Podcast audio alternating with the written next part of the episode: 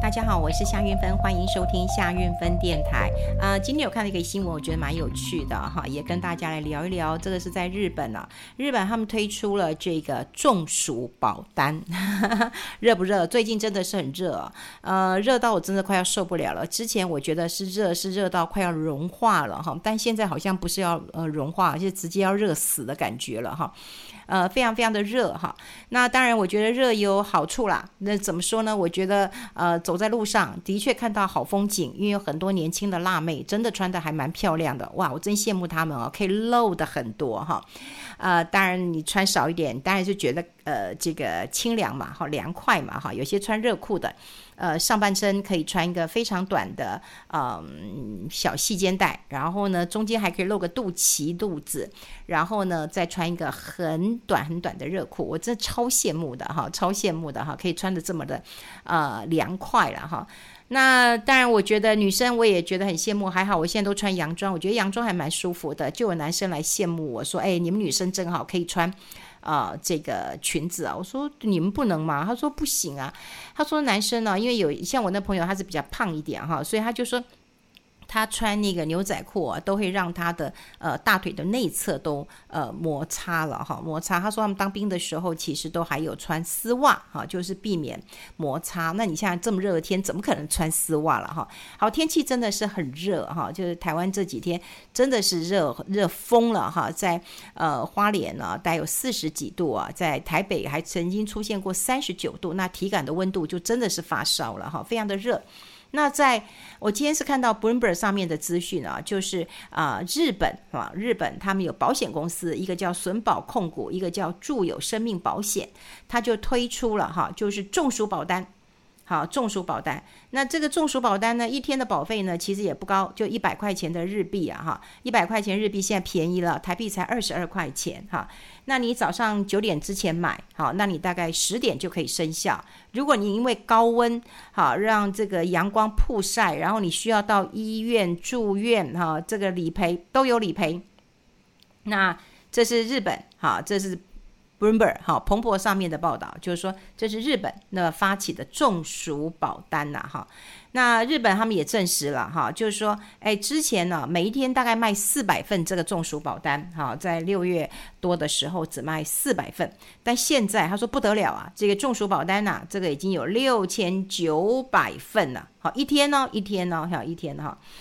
那就觉得哇，这个真的是卖的蛮多的。那主要的原因是因为有很多人因为日晒啦、高温啊，然后就导致住院，甚至还要手术跟呃死亡的哈。所以呃有很多的小朋友会买，还有很多的大人哈也也也会买啊哈。那他们也觉得说，哎，这个保单呢、这个需求已经超出预期了哈。这一次高温在日本的一个呃状况，真的是非常非常的热。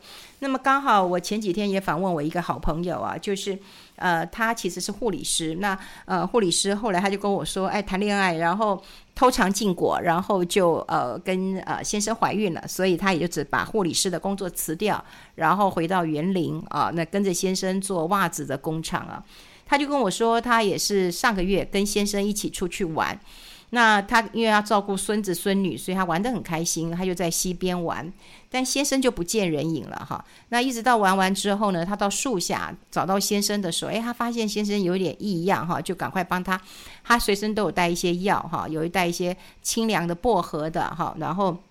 帮他推拿，可他判断不对劲，好不对劲，因为他觉得是中暑，但是没这么简单，于是还是有联络呃救护车，哈，还好有及时的送到医院，那当然就没有生命危险。所以我觉得他的判断很重要。大家可能以为说你今天太热了，我只要休息一下或者喝喝水哈就可以了，可是它的温度是降不下来的哈。所以如果看到有这个异样的话，还是要送医院哈，这也要跟大家来做一个提醒。好，这个热昏了哈，热昏了是一件事情。那么在呃今天呢，其实有一个呃很重要的新闻呢，我想很多人都吓死了哈，吓死了。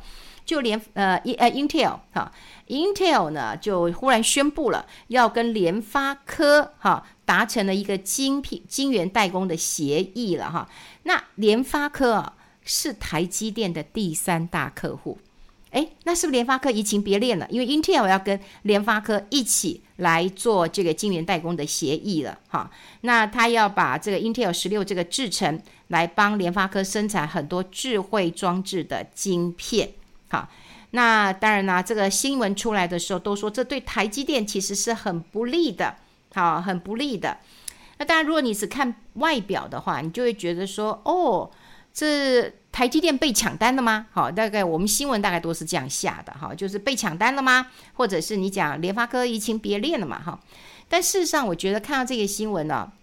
你就会知道，像我们之前有分析过，啊、润泰新跟润泰全。当然我，我我一直没有讲，不过有很多的听众朋友就跟我讲说，哎，云芬姐，你你就两个字没有说出口。对我说，秃鹰啊，秃鹰这两个字我没有说出口，因为你要讲秃鹰这两个字的话，可能要有证据啊哈。那因为那时候我并没有去看融券，所以我不知道是不是有秃鹰了哈。因为我在呃分析这个润泰新、润泰全的时候，我想怎么这么刚好呢？就有一个新闻一起出来，然后两只股票就这样跌停，还跌了两天了哈。那再看到，所以我就跟大家讲，就是说，你看新闻，你一定要看背后到底有什么样的一个意涵了哈。那这件意涵，第一个我们就要先分析了，台积电有多大？台积电它全世界的占有率，这个、这个、这个、这个五十六趴以上啊，五十六趴以上，台积电的一个状况，当然是洞见观瞻的。联发科也是算这个业界大概全世界当中前四大，Intel 在。呃，这个晶圆代工，这远远是不及台积电的。那为什么联发科？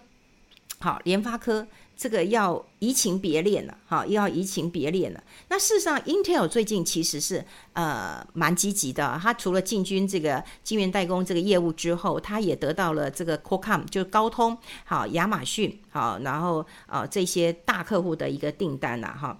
那联发科啊，它的执行长蔡立行，他就出生于台积电，他当时其实被视视为是接班人，好，接班人了哈。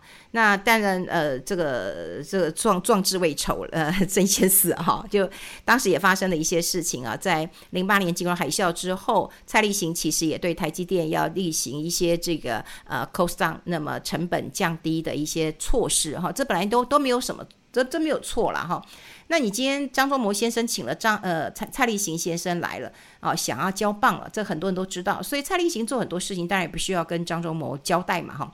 但后来 cost down 这件事情引发了很多台积电呃员工的不满，甚至有人跑到台积电家里啊，就是张忠谋创办人他家里去丢鸡蛋了这边。那你想想看，我们张忠谋怎么可能会受得了这种嗯这种侮辱哈，这种鸟气啊？所以后来呃蔡立行就离开台积电，因为当时。啊，张忠谋先生又回国台积电哈，所以其实呃后来他去联发科做得非常好哈，所以蔡立行是出生在台积电的啦哈。那他出生在台积电，他当然也没有跟台积电交恶，甚至就是说联发跟台积电当然是非常这个铁咖的客户啊，铁铁铁哈，都温豆豆哎哈。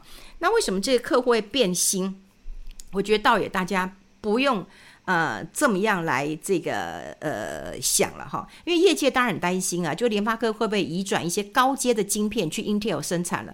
那这样对于台积电当然是比较呃不利的。这消息出来之后，在礼拜一的时候，其实台积电的 ADR 是有跌的，那那 Intel 也跌，好，Intel 也跌了哈。好，那我要讲这个新闻在路透社上面有报道了哈。当然，Intel 拿到了这个联发科这个代工订单，那当然是很开心的哈。那开心的，所以联发科他们代工部的一个总裁讲说，这是一个非常大的呃交易，而且是一个呃这个客户的胜利啊，因为这是一个指标性的一个客户嘛哈。那对于说你的大客户，然后你到你的主要竞争对手啊，就联发科是你的大客户嘛，那你到你的主要竞争对手 Intel，其实我不认为台积电会是 Intel 会是主力这呃竞争对手啦，但的确也是啦哈。如果台积电是第一名，Intel 也是呃这个可以排上第二名，但是。它它它它它的产能，它的先进制程是比不上台积电的哈。那当然台积电是不会呃置评的哈，它不会评论的哈。那他有讲说这不会影响到公司那么达成今年的一个目标，而且他认为联发科就是长期的客户嘛哈，有紧密的关系嘛，不会影响这个业务的往来了。好，这件事情就在这边，我把新闻先讲完。那我要跟大家讲的就是说，我们看到这个新闻之后，你真的觉得是个大震撼吗？你真的就觉得是联发科？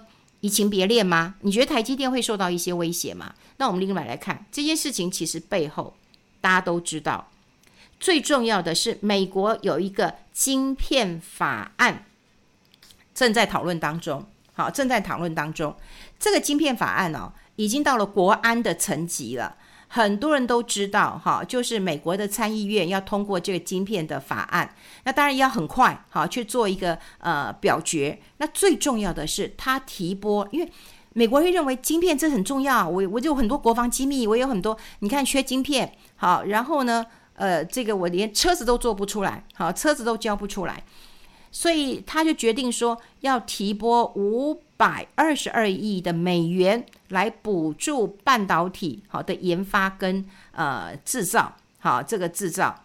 那补助的范围呢，其实有到晶圆厂，有到这个半导体的相关呃制程了哈。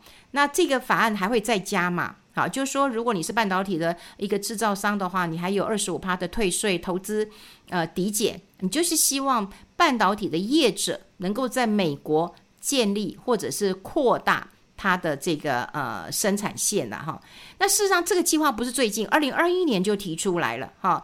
那可是你知道这个法案你要共和党、民主党，那你要达成一些共识嘛哈，那就没有啊，就一直没有得到这样的一个共识。可是现在很急耶，很急耶。现在美国也希望说，哎，那台积电来这个呃设厂了哈，像这个。台积电的董事长，好，这个刘德英就在六月初的董事会当中有讲，他说亚利桑那州的设厂成本比预期的高得很多，好，高得很多，所以呢，他也呼吁这个美国的这个政府说，你晶片补助啊，你要扩展到美国境外的企业。大家都知道这个晶片的一个法案哦，你说 Intel 想不想拿？他是美国的大企业，他当然想拿这个晶片。好，他要拿到这个这个补助，那拿到这个补助之后呢，我总要手上有大客户吧。好，所以他基本上他就希望能够拿到一个大客户。那对于联发科来讲，他也是拿到一张绿卡，有什么不好？好，有什么不好？好，就就大家来想一想，你不会因为说今天台呃这个联发科跑掉了，台积电会倒？不会，联发科会跑掉也不会。好，但是它必须要分散，我觉得这个很重要。那我们刚刚提到这件事情真正背后的，其实要留意的就是最近美国到底要不要通过好这个晶片法案。那 Intel 先表态了嘛，我就是有这些大客户了，所以我拿我要拿到这个补助嘛。他拿到这笔钱，他才有希望一点点的希望，能够跟台积电好站在同一个水平上面去做一个竞争。但台积电，你今天美国找他去设厂，你能不给他一点好处吗？好，所以台积电也在等啊，台积电也在讲啊，你今天晶片补助的对象，你是不是要扩大到美国境外的企业？你今天不能够只给。Intel 吧，那我台积电为什么要去？好，那当然他也讲了，就是说这个呃亚利桑那州这供应链不是那么的一个呃完整啊。那你说除了这个 Intel 在那边设厂，台积电也去啊，三星也去啊，好，所以是不是每一个人都想要从晶片法案当中去拿到那个补助款？好，那说实在的。晶片啊、法案，那当然有几个关键点啦，就是说啊，他、要为美国降低地缘政治的风险，因为过去晶片制作很多在中国大陆的手上，哈，所以他觉得他自己的制造能力是不够的，他总要有自己的一个能力，所以他就鼓励，好，就大家到美国去去这个呃设厂，好，去设厂。然后呢，呃，主要是前一阵子哈，在《华尔街日报》曾经有讲过一件事情，就是说中国有可能在二零二五年的时候会超越台湾，成为全球最大的晶片制造国。那这在《华尔街日报》上面讲的。所以这个消息如果出来的一个呃情况之下的话，那你想想看，美国跟中国又搞得不好，对不对？搞得不好，那如果说中国的一个呃这个半导体又能够超越这个台湾的时候，那你要不要去去找中国下单呢？好，美国你的确是要考虑这样的一个问题，所以呃，当然现在看到美国商务部长也有讲了哈，他就是这个晶片法案很重要，所以晶片法案其实牵扯到下一个世代当中啊，你科技行业的革新，你现在看高速运算，你说资料中心、电动车、物联网、国防、医学。都需要半导体的一个技术，所以如果你没有这个半导体的话，那你看你怎么持续的去去去去去去演进啊？哈，所以你想想看呐，哈，如果哈这个当然今天台积电也是个咖嘛，对不对？台积电是个咖嘛。那当然，美国自己商务部他都曾经透露出来说，哎，你补助不能够只给 Intel，你也要给这些国际大厂。如果你你说台积电到别的国家设厂的话，他美国绝对是一个输家。这是美国人自己讲的。好，这是美国人自己讲的哈，所以呃，这是晶片法案，是美国总统拜登提出来的。他认为要强化美国本土的一个半导体的一个呃发展了哈，只是说这个法案呢、哦，一直一直焦灼。好，从六月份提出来之后啊，七月八月啊，就是一直。在这边都没有一个定案，本来说七月要有定案，也没有哦。现在就只能寄望说八月，那八月是不是能够尽快的在美国的参众两院当中能够得到一个结果？这也是很大很大的一个关键。那另外就是啊，提醒大家，也不是只有台湾要选举，美国也要选举。好，美国也要选举，那他希不希望就是说，哎，我在选举前我有个好的消息出来？所以看到台积电这个新闻，今天可能很多人哦杀了台积电或怎么样，觉得它不好不好。其实说实在的，你根本就撼动不了台积电的一个地位。那也要看看为什么联发科要跟 Intel 合作。好，那你就要知道双方有有有什么样的一个一个呃打算了。说实在，两个合作其实很好啊，两个的关系。好一点呐、那 Intel 也有诚意说给联发科一个优惠的合作的一个条件，所以我们现在只能讲啊，就是说商场上真的没有永远的敌人跟永远的朋友，对不对？那你我也是联发科，你当然就是要保持一个开放的态度啊，你多交几个朋友啊，你没有放弃台积电啊，可是你可以增加自己的一个成熟制成的一个资源嘛，对，台积电你看可以跟他保持蛮好的一个关系嘛。